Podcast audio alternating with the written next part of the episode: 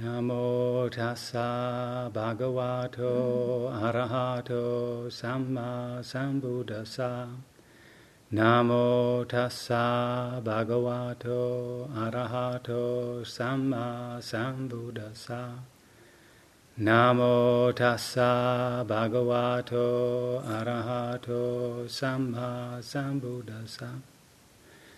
Homage to the Buddha, the Blessed, Noble, and fully self enlightened one.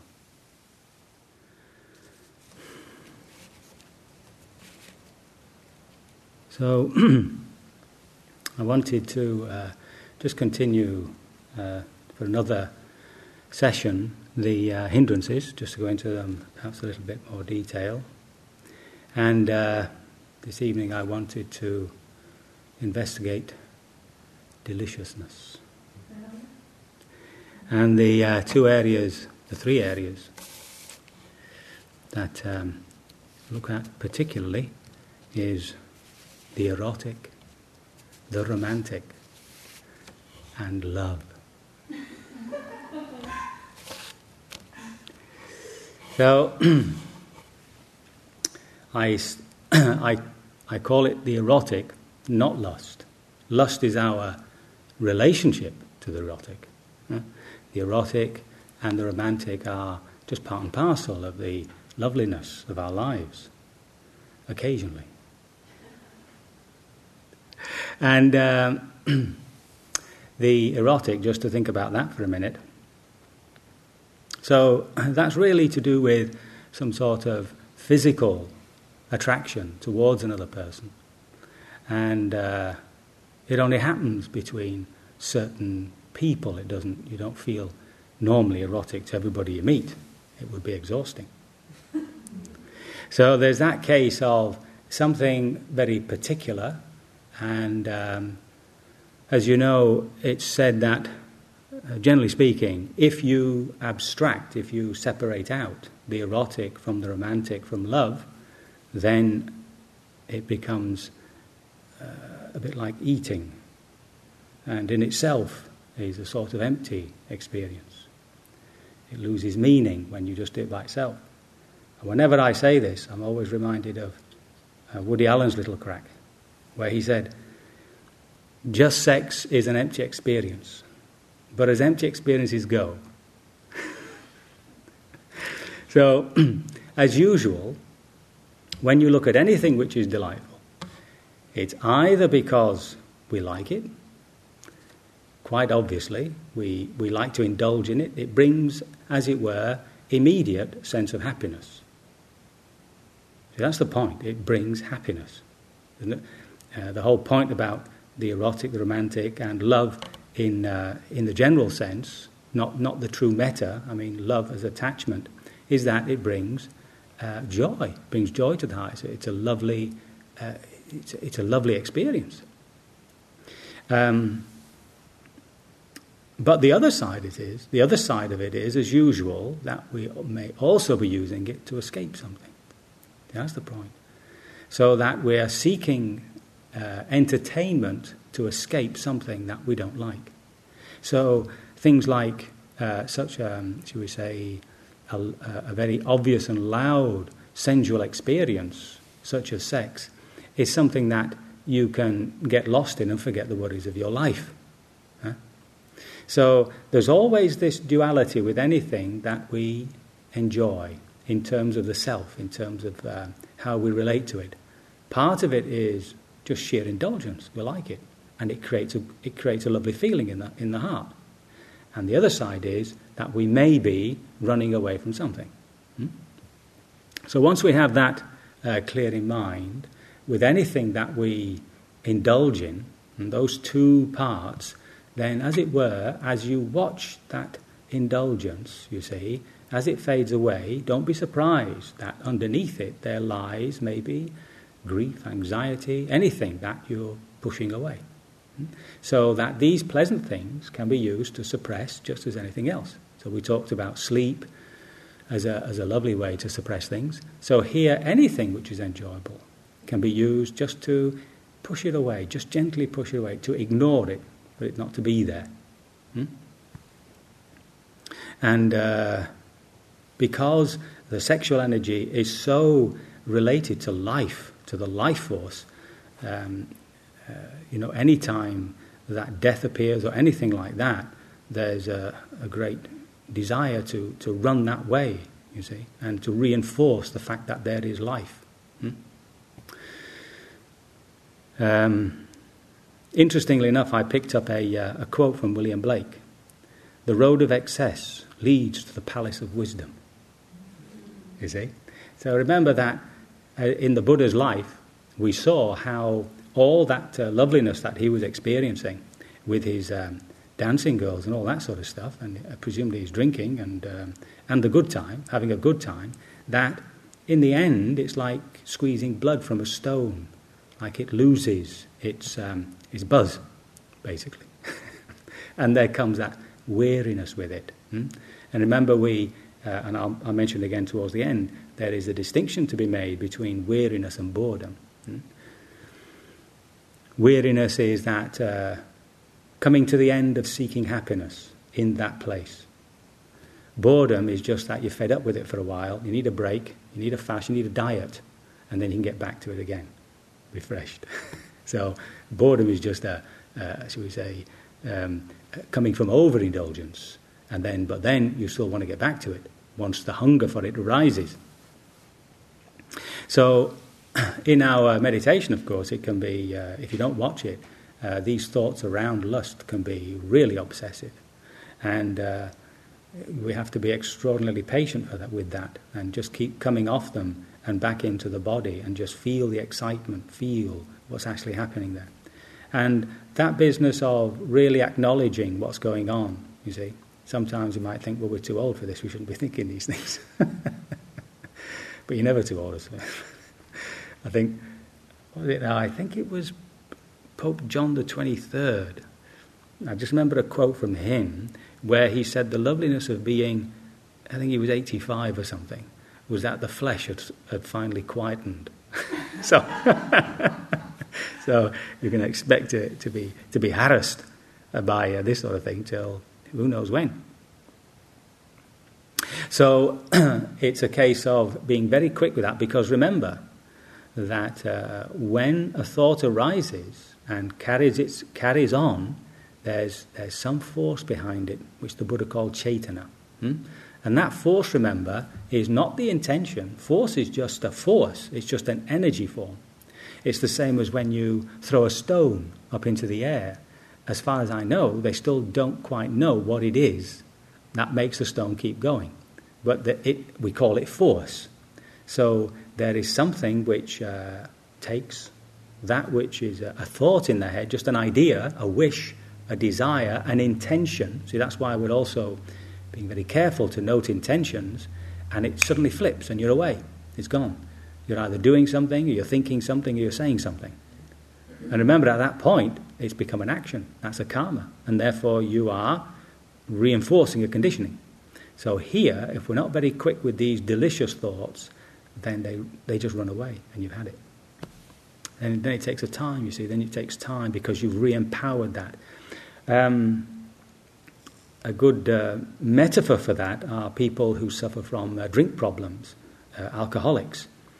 They can be off for so long and then, and then maybe just at a, weakness or as um, um, a little bit of hubris, a little bit of pride, thinking they're now above it, and it's just that one drink and off they go because it's re empowering an old um, habit. Of course, in that case, there's a, there's a physical element, but it's the same with smoking. Even though there's a physical element too, that people can be off smoking for a long time. And then just when they feel a bit down or when they're in the wrong company, they just take that one cigarette and then they're surprised how difficult it is, how suddenly that whole engine is restarted. Hmm? So if, uh, if you if you see these thoughts coming up, you know, to be very quick with them, you know, and come back and, and just think about what that thought is doing and, and bring yourself back to the body. Now, there is an exercise that you can do, which is uh, uh, which we did partly for those of you who are here for my uh, New Age healing session. And uh, there you, you actually take the image that you've got towards which, uh, which you find erotic, you see. So it's not lust yet, you see. It's only lust when you indulge it. Huh? So as soon as you see an image which is erotic, to actually begin to uh, take the skin off, look at the parts, just see that in fact, uh, you know, we say beauty is only skin deep. And when you do that, then uh, if you do it uh, to parts which naturally raise a sense of uh, disgust, yeah, you don't have to make yourself vomit, you understand? It's just when, when you just raise that little bit of disgust, and, and there's, then you'll see the mind balances itself.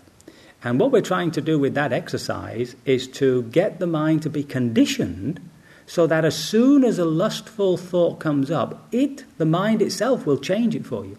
It, you, can, you, can, you can make that a habit in the mind to do that. See? And, uh, and by doing that, you're, you're undermining that process of spinning off onto these thoughts. Uh, if you end up being disgusted all the time, then, then, uh, then you have to stop it. because that's not the point. The point isn't to end up with disgust for the human body. Hmm? It's just a little trick that we can play to make the mind flip, you see. And uh, I mean, I've practiced this myself, and it definitely works. I can, I can assure you of that. And uh, uh, you have to be slightly careful with it too, because you can be slightly, un- unwittingly, you can be suppressing. See, that's another point that we have to be careful of. All we're thinking about is thoughts, and then, and then we have to get down to the root feeling, which is that desire to be at that place which gives us so much pleasure. Hmm? So you have to be quite careful with the old suppression, which we know from Freud uh, becomes twisted and, and ends up in all sorts of peculiar behaviour.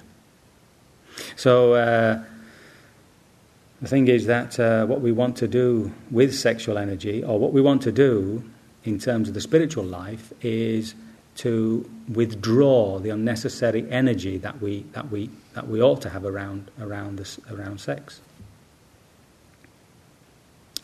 And uh, there's a there's a word that uh, I don't know. You never hear it these days.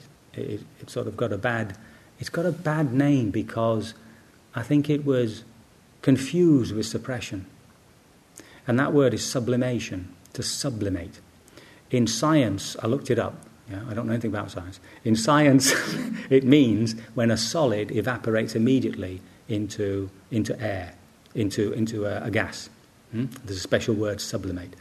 And to sublimate means, in terms of your energy, is to divert uh, unskillful impulses or unskillful desires into something which is skillful. You see? So if, you, if we have an image of uh, the way the mind works as just an energy system which coagulates, uh, forms, a, forms a tightness around a particular idea and spins around it like a, like a, like a whirlwind, you see? And that's all we're talking about. We just talk about energy. And if I can, if I can draw that energy away, as it were, to something which, uh, shall we say, um, is, is, is more useful or even expresses that in a sublimated form, then what I get is, um, you know, poetry, art, music. Uh, I, I, can, I don't have to go that way. I can, I can draw that energy away and put it into some loving energy, some compassionate energy, you see. Now, you know, you just have to be slightly careful with that because you've also got to acknowledge that whirlwind. See, if you don't acknowledge the whirlwind, then you, you think you might be, uh, you know, putting your thoughts in better places, but you're not acknowledging this, this, um, this turbulence. So that turbulence remains. So you have to acknowledge the turbulence, feel the turbulence, and then cajole yourself to draw the energy into something which is more skillful and there's that, there's that transformation going on. Now, this, uh, this of course, is, um, became uh, the root understanding of Tantra. I mean, that's all that Tantra is. It's just the transformation of that energy. And um, uh, It's, it's, it's, just that understanding that all, all, you're playing around with is, is some sort of energy force, and that therefore, through certain imagery and even through certain actions, you can sublimate it, you can draw it out and take away that habit. And what we want to do is, you know, get rid of that obsessiveness around these things. So um, I'm sure you all know that, you know, if, if lust gets hold of us in a, in a meditation retreat, it's, um, it's got a tight hold. So you have to be, you have to be very sharp on that, and um, and remember that it can be an escape from something, a usual escape from anxiety, from loneliness, from all sorts of things. And uh, romance, um, that delicious feeling that we get when we fall in love with somebody. Yeah? And the, the dreams and the books written, my goodness. And the films on, I mean, it's just never ending. And it's always the same plot, which is really annoying. It's always, but somehow we still wring juice out of it. Doesn't matter how many romantic films people see, they love them. So it's that sheer deliciousness, isn't it, of being in love with somebody, you know? And uh, again, in, I'm talking now about being in a meditation retreat. When the mind is wandering that way and it's fantasizing about, you know, some enchanted evening, and you're out there on, oh my God, you know, with old Frank Sinatra in the background. And you've got, and you have to uh, see that immediately and go into it, you see. Now, there'll be that deliciousness there because of the memory of the wanting to be at that place uh, in that special way with another person. I mean, it's, it is pure deliciousness. I can't, I can't think of anything more delicious myself, uh, apart from uh, maybe the jhanas. and that's why you've got to, you have to be slightly careful. So um, uh, remember that again, there's always these two things. It's delicious, we like to indulge it, but it's also an escape. It's also, it may be an escape, it doesn't have to be an escape. It just may be an escape. So when we're sitting here and we're beginning to be assailed by these romantic feelings and romantic dreams, and you come back and you allow that feeling, remember? Remember that feeling, emotions, all these things are all seeking metaphor. Right? They're all seeking metaphor. They're all seeking a way in which to express themselves. But when you uh, just just note, you know, romance, romance and all that stuff, falling in love, yeah, and you note that, and you turn away into the body, and you feel the delicious feelings. You see, as they begin to dissipate, don't be surprised if underneath it, what you come across is a deep loneliness, because that's what we're running from. So it's a case of remembering that, you see, so that when the loneliness comes up, then there should be this little aha. That's why I'm so obsessive about um, these romantic films and stuff. It's because of this loneliness. And of course, you have to go into the loneliness. You have to, you have to let the loneliness express itself. You know, you are unlovable, nobody loves you, you're alone in this world, kill yourself. So you have to, and you have to stay within those awful feelings. Don't get, don't get caught up in those words. And then again, don't be surprised that as you sink into that loneliness, allow it, allow it to express itself, and let it dissipate. Suddenly, you're just sitting there in this really lovely state of solitude. You see, just being at one with oneself. It's the sense of lack, isn't it? Uh, there's a writer called David Loy. He's a bit, uh, he, he, can be a bit heavy because he's a very good uh, philosopher. Uh, he's, he's American. Yeah, American. Uh, works in Japan. And if you haven't come across his books, do uh, look him up, David Loy. And he, he likes this word lack for dukkha. Not suffering, not unsatisfactoriness, but lack. There's a lack there, you see. And when you think about it, that's just another way of saying desire, a wanting for something. And remember that the self is an empty thing, not empty in, in the old Mahayana, uh, the great emptiness, empty in the sense there's nothing there and it's got to fill itself with something. Yeah? Sex, drugs, and rock and roll. So, um, again, it's a case of being very clear about uh, what's happening there, you know, and to stop the mind. It, it, when I say stop the mind, you have to be careful not to bat these things away. You're not trying to destroy the mind, not to kill it. You just note it. Now, as soon as you note what's going on, that which has been going on, the thought, the romance, it has to stop because you can't think two, two thoughts at the same time. It's as simple as that. So if you keep saying romance, romance, you see, as soon as you've said that, the romance is gone. Right? So what that means is that we've stopped with that noting, the acknowledgement, we've stopped the escape of this emotional energy from slipping up into these higher faculties to create this imaginary world, a virtual reality. That's what it is, huh? Yeah? And if you get lost in that, then of course you, you tend to throw it out onto the world. So by coming off those very patiently, very, you know, just know that you come back into the heart and you just feel, feel what's going on there. Yeah? And don't be surprised if suddenly, as it dissipates, some uh, rather nasty feeling turns up. And of course, as those nasty feelings disappear, then there's nothing impelling this search for escape, happiness in romance and all these things, and therefore the obsessiveness begins to go.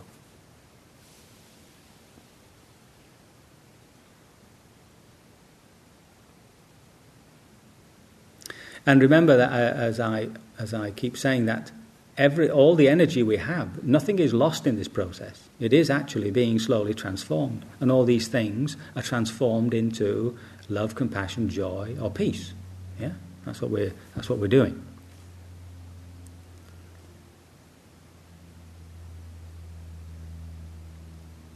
Now, you know, whenever I talk about this, especially as a monk. You know, everybody thinks, oh, you know, he's just he's just a monk. He doesn't he doesn't he's against he's against the erotic and the romantic.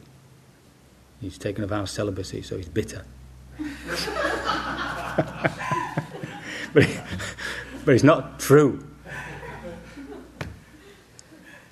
And uh, if you think about the ordinary passage, uh, I personally like the Brahminical path because I think they have, it's a bit it's a bit uh, as usual, a bit male dominated, but it is, it is the way that you can see how uh, the relationship, uh, relationship between two people can uh, lead to um, ultimate renunciation and then finally uh, uh, true, a true love and then finally the renunciation. So the idea is that the, um, uh, you're a student until you're 25, thereabouts, then you get married and you live the lay life. You live an involved life. Yeah? And if possible, you have a family. That's not necessary in this particular, in the spiritual sense.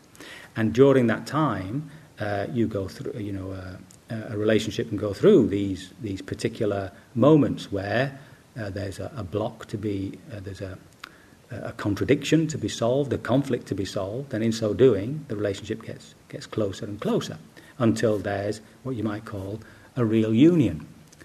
And then um, around about the age of 65 or thereabouts, uh, they're supposed to leave family. They're supposed to go away and live like hermits. And then at the age of 75, um, the man, and presumably the woman, they never talk the woman, the man disappears completely. He goes away, tries to lose his, his, um, his, his uh, caste name. He's supposed to become a beggar. He's not, you're not supposed to approach him as an uncle or a father, or anybody, you see. And when you think about that, isn't that, isn't that so, isn't that just the natural way of life? You know, I mean, here you've got the leaves, you know, and you can see it, the, you know, the, the early buds, the full blossom, the slow dying, and then the disappearance. And so here you have uh, the idea of a, of a full life, if possible, yeah, you you've got to have a bit of luck there, where through uh, meeting somebody, you form this very close, uh, intimate relationship, which is very supportive, yeah, and we all know how difficult it is to get that. And then, and then you, you work through that until it becomes utterly mature. Then there comes a time when you realize that even that has to be let go of. So remember, the spiritual path, whether we like it or not, eventually, at some point, is a path of renunciation. Right? You know, it's like um, uh, whether you like it or not, it, it, it's got to come that way. Um, I was just, uh, I heard Joseph Campbell, whom some of you might know, um, the um, mythologist, who wrote those book called uh, Something of the Gods, and uh, very well known um, writer. And uh, he, was, he was interviewed on this, and he, he was talking about two relationships that uh, people uh, sometimes go through. The first one being the worldly relationship, and then a change in midlife, and then you finally find your spiritual partner, and off you go. And he reckoned that this was uh, sort of a regular thing. So there is, there is within uh, a relationship, uh, you know, a real possibility of true spiritual friendship, true spiritual growth, and eventual, um, the eventual path of renunciation, which has to come at the end. You see, um, and on and you know, like talking about this, it's very interesting how people get a very negative view about uh, marriage and things like that. Um, I'm surprised how many Buddhists think that, for instance, it's not worth having children and bring them into this life of suffering. And um, once a, a, young man came to see me while, while I was in London, and he said that um, you know he was having problems with his relationship, which had been absolutely fine, but now she wanted kids, and uh, you know he he said he couldn't see the point because life is suffering, and, and he gave me all this stuff about suffering and pain. I said, well, you know, why bring a child into this? You see.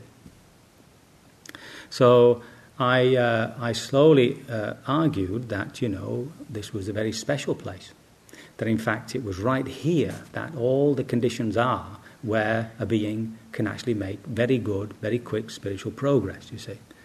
Having, you know, so I explained this to him, you see. And then I said, apart from becoming, apart from becoming an arahat, apart from becoming a, a, a, perhaps an anagami, a non-returner, I can't see in the world anything more compassionate than to bring another being into this world and to give it that basic, you know, moral and spiritual teaching for its own growth. So he thanked me very much, and I never saw him again. Which goes to show that he just didn't want kids.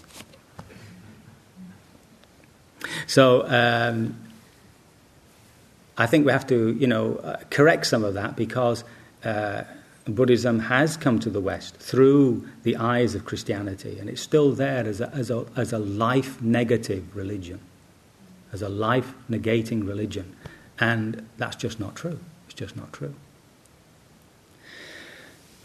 Um, and then, fi- uh, just finally, within this sort of area is, of course, celibacy. And I'd like to coin uh, a phrase from dear old Sir Winston Churchill Some are born celibate, some choose to be celibate, and some have celibacy thrust upon them. And uh, we have to say that in the ordinary run of life, we do find ourselves in celibate situations.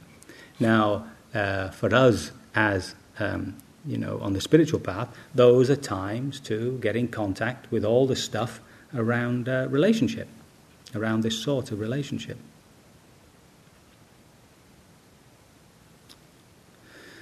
Um, and it's an oppor- yes, and that's an opportunity. Remember, in daily life, here, here you see, uh, there's no point in getting into all these fantasies because it's, it's really just taking our energy somewhere else.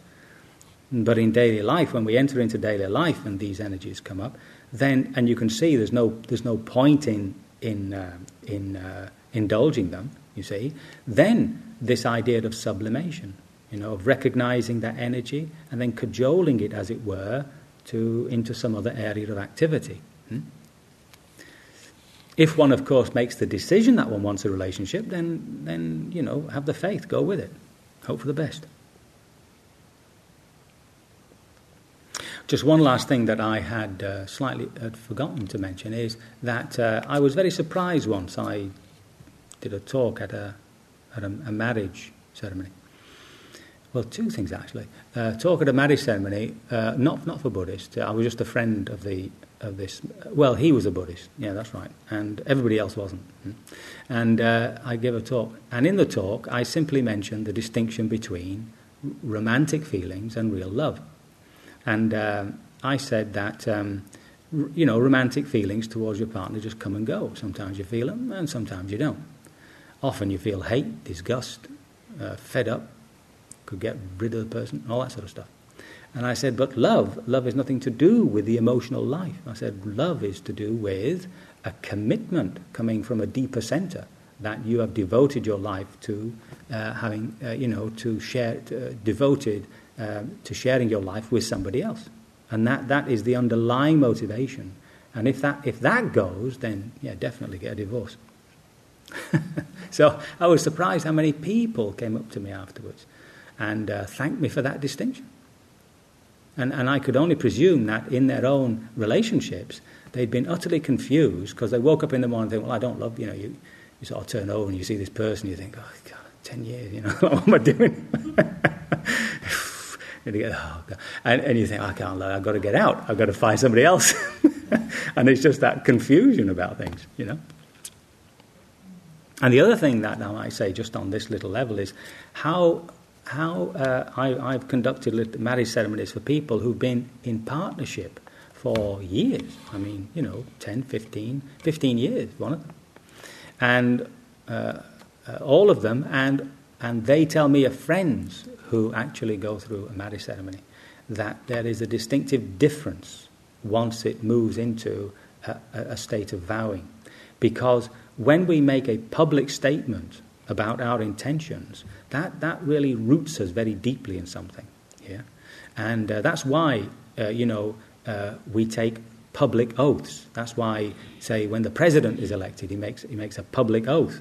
And that, that, that, that is a public commitment, and the whole of society is meant to, support, to be supported, to be support, support, support you with that. That's the, the idea of it. But that extra commitment uh, just, just, as it were, deepened the whole, um, the whole relationship. Which means that in the partnership, there was always something holding back just something holding, back, you know, just in case, uh, you know, after 10, 15 years, this is the wrong person to be with, you know, which would be very disappointing. Hey, after 15 years, you suddenly decide this is not the person I ought to have been with. So, uh, uh, just remembering all that, remembering that here in our meditation, uh, to be very quick with those thoughts because they are, they're delicious. time moves on. Uh, yes, celibacy. Um, so the idea of uh, when we find ourselves in a celibate situation is that um, this is a this is a time to allow those things to pass away, and again this sublimation, so that we can see that times of celibacy and uh, for monastics, the idea is to uh, refine that energy, to take it away from there, and to and to actually refine it you see. That's the idea of that. And it's displaced into the spiritual path.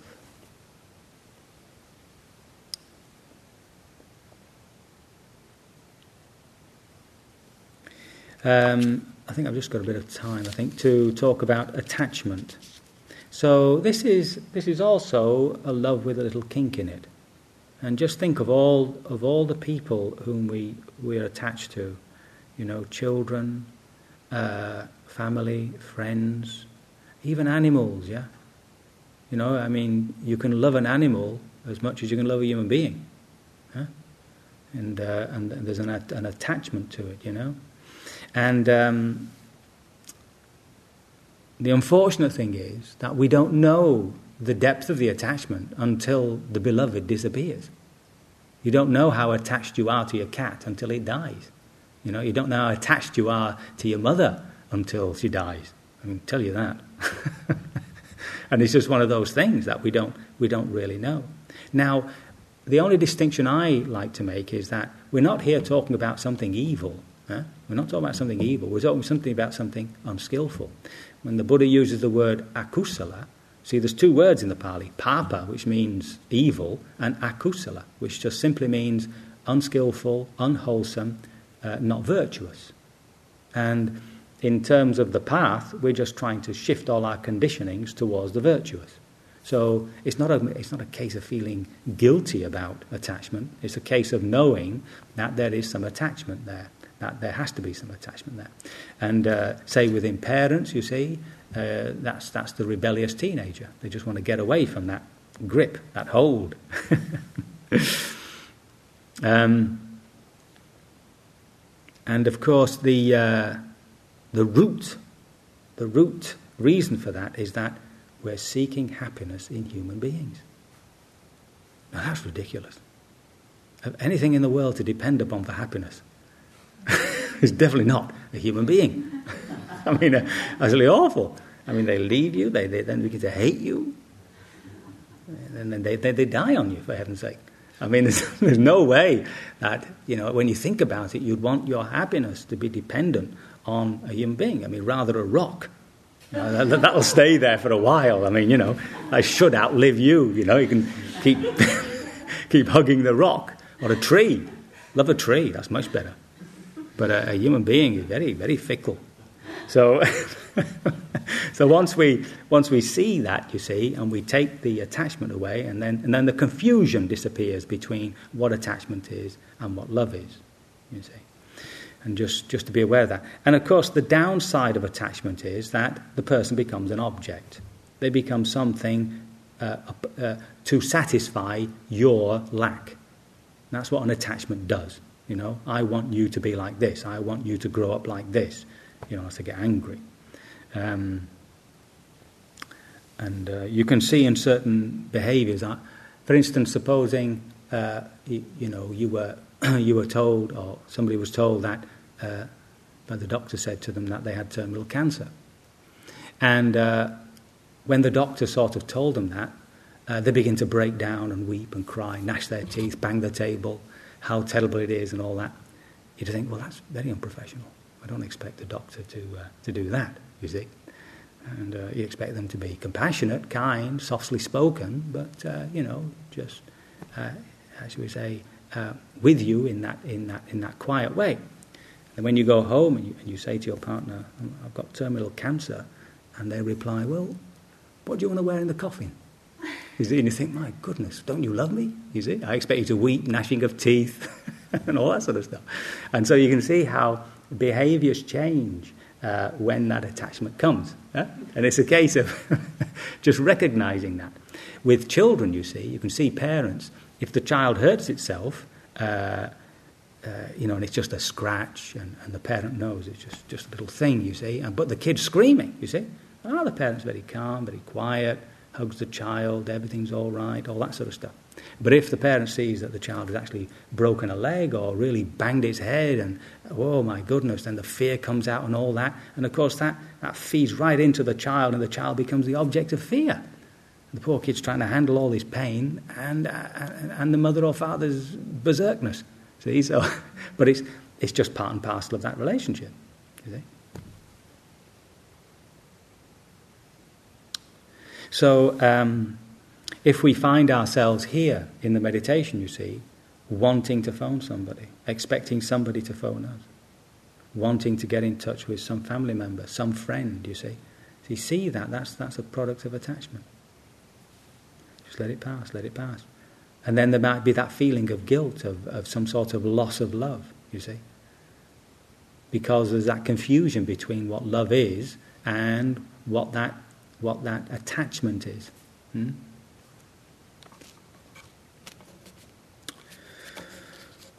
I've got time just for one more thing I wanted to talk. Oh yeah, um, and just to take the deliciousness to that other area of distraction. So be careful, especially on a retreat. You see, we might think to ourselves, "Oh, it'd be nice to go for a walk now." I think I feel I need a walk, but actually, if you sit with that, actually, you're just fed up with being inside. You're just trying to escape being inside. Or you, you, you, you don't want to walk up and down the same uh, walking path anymore. You want to have a distraction, do it somewhere else. and if you can, if you can really let that go, and as it were, draw the um, uh, draw the space around you closer, making your boundary less and less, you'll see it has a great force on your meditation and your stillness. You see, because every time you wander off on a walk, you're in a different place. You're, exciting something, something's arising, and it's very difficult. I'm sure you've all experienced, so we say, even doing uh, quick walking as an exercise, how suddenly the mind will start wandering. And you, you, you've walked up and down for 10 minutes and you've been, you've been everywhere and anywhere. So, uh, all these desires for distraction, you see. So, remember that the, uh, you know, if we want to really, if we really want to uh, get to know the mind and to really get into its uh, turbulences and all these, uh, if, we, if, we, really want to squeeze the pimple, as it were, then uh, you've got to, as it were, stop the input. That's the point, you see. You've got to stop the input. You've got to stop looking, stop listening, right? Hearing is different from listening, hmm? right? And as soon as you stop the input, then there's no way these uh, turbulences can find a way to express themselves. See? And the mind starts going berserk, but you keep playing with it. And it's when, when that's cut off, what can they do? All these, these, all these griefs, guilt, fear, the whole gamut of human suffering. it booms out as it comes out. It comes out as these awful, awful, terrible feelings. But that's the purification. That's purgatory. Hmm? Just hang on in there. And just keep saying to yourself, there is an end to suffering. There is. Got to be. so that's why in, uh, in meditation we're always encouraged to, you know, go inward, to stay, to stay with what's happening within ourselves. And uh, just as an addenda to all that, of course, is the problem of boredom. So remember, boredom is, the, is that frustration, is that getting fed up with distraction and pleasure. So be very careful with boredom because boredom will tell you to seek distraction, to do something else. Hmm? Uh, remember that the, the whole point of the pleasure, the pleasure uh, syndrome is that there's an inbuilt obsolescence. You can't, you can't keep chewing the same sweet. It gets boring. You've got to go for the raspberry flavour or the coffee flavour. You've got to move a little bit to get that same uh, sense of uh, pleasure or, or joy out of it. So whenever boredom comes up, you see, you, you feel the boredom. You don't get confused by it. Boredom on the breath, boredom on this, boredom on that, boredom with food. As that boredom, you stay with the boredom, you see.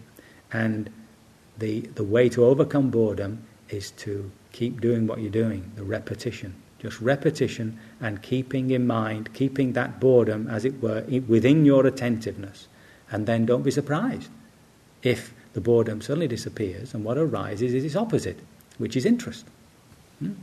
Only this time, because you've let the boredom go, some, some wrong, some wrong, uh, uh, some wrong um, purpose has been got rid of. That's the point. Boredom has come because we're seeking happiness in whatever it is we're experiencing.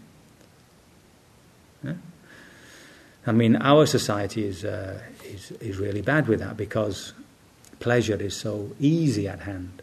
And we expect to be distracted, we expect to be entertained all the time TV, radio, the whole, the whole thing. And to enter into a, into a place where there's nothing, then you know you get this, you get this uh, boredom arise. And going back to the Buddha's own experience, remember, after he had become enlightened for seven years, Mara stalked him with his three daughters uh, sexual desire, pleasure, and boredom. See? So there's a little voice saying, This is really boring just sitting here. Why don't you get on with it? so, with that in mind, um, be careful of these delicious areas. So, I think there's just some time to complete um, some of these questions. Now, unfortunately, I lost the list, or I brought the, the wrong list that I was working with last week, but uh, I shall answer a few more next week. But let, let me just uh, give some indications to these. Um, uh, can you please discuss the differences in practices and goals in the Theravada, Zen, Dzogchen, and Vajrayana tradition? Well, um, the way that I think you'll find eventually people who have practiced, so we say even two, three, or four of these, is that all the only difference is skillful means. That's all. We're just using always skillful means, some different ways in order to achieve the same end. What is that end, you see? It's sati, it's right awareness and panya, insight. And that's all it is. And either uh, you get it by observing the phenomena of the mind, in other words, as, uh, which is a more Theravada based, or you turn, or as it were, you become aware more of the space within which this is happening, which is that consciousness. And just that begins to separate consciousness out from the contents that it sees within itself. So it doesn't matter. Even in, even in Theravada, one becomes aware of the knowing as a different faculty from everything it knows. Hmm? So, and remember that all these traditions arose as they passed through cultures. And even in our culture now, you can see the effect of uh, Western psychotherapy on the practice of vipassana. And it's bound to happen. And it's a good thing because that's, that's the way we are.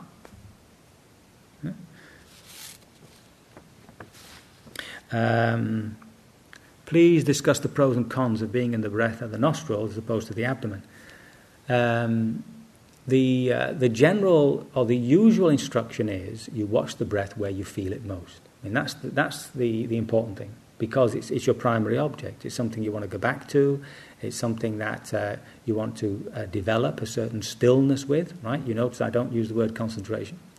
And it's something which, when everything quietens down, the still mind, uh, the, uh, the peaceful heart, and the quiet body, or the quiet mind, still body, uh, there is only the breath. And that becomes uh, the object which you're looking at. So, uh, keeping that in mind, that the primary object is, is supposed to be the breath, which, and at the point where you feel it most, I think, um, I think you you generally agree with me, those of you who've tried both, is that when you watch the breath of the nostrils, you, you tend to lose the body. It, it, it's a very good technique for concentration meditations because you don't have to worry about the body, you become concentrated up here. See? Whereas when you stay down at the, at the abdomen, you're as it were buried in the body, and you, I, uh, you tend to feel more in contact with the body.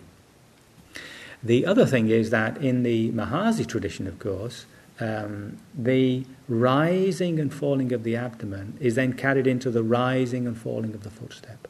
So that this constant awareness of transience, arising and falling, beginning, ending, beginning, ending, radical ending, full stop, something arising.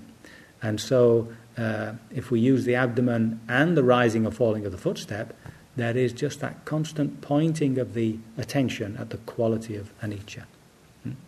Of course, it still works at the nostrils because the breath is coming in, stopping, going out, but it's not so obvious as this rising and falling of the abdomen and the rising and falling of the footstep.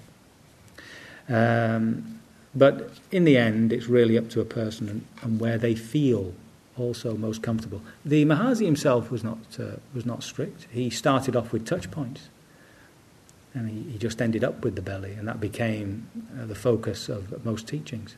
It was only, I think, later teachers who insisted on uh, watching the abdomen.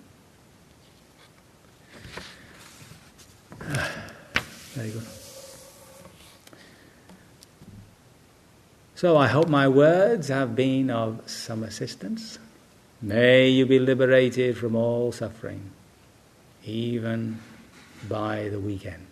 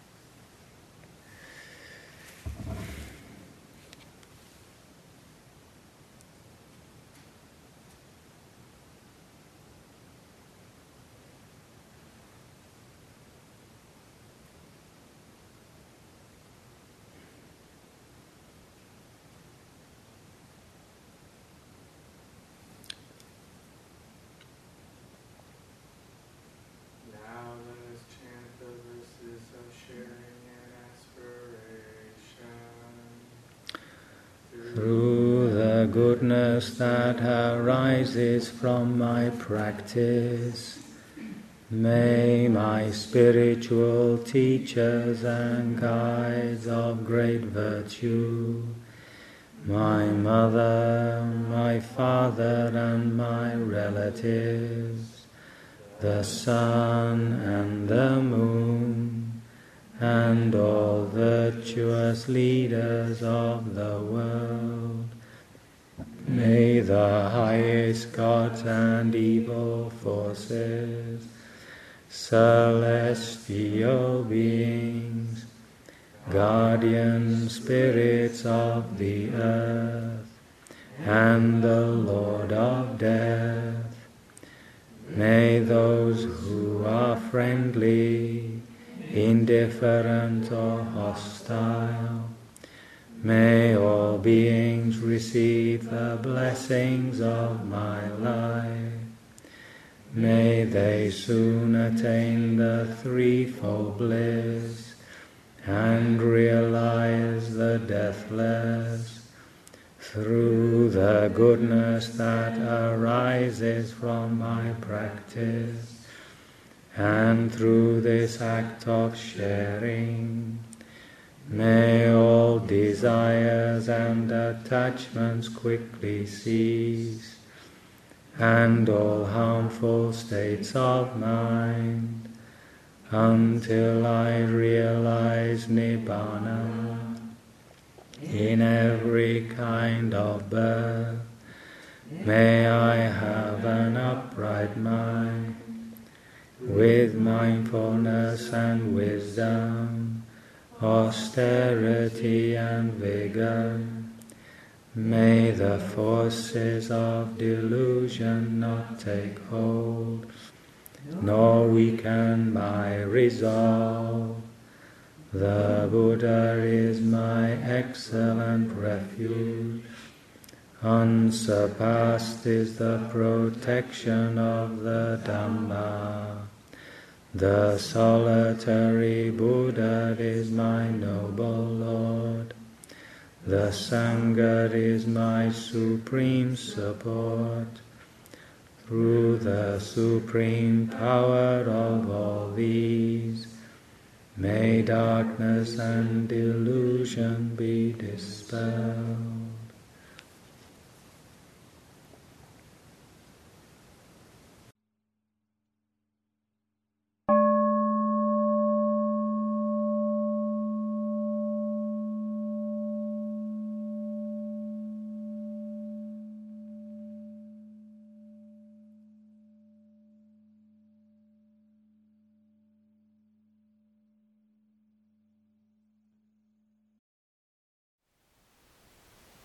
Thank you for listening. To learn how you can support the teachers and Dharma Seed, please visit dharmaseed.org slash donate.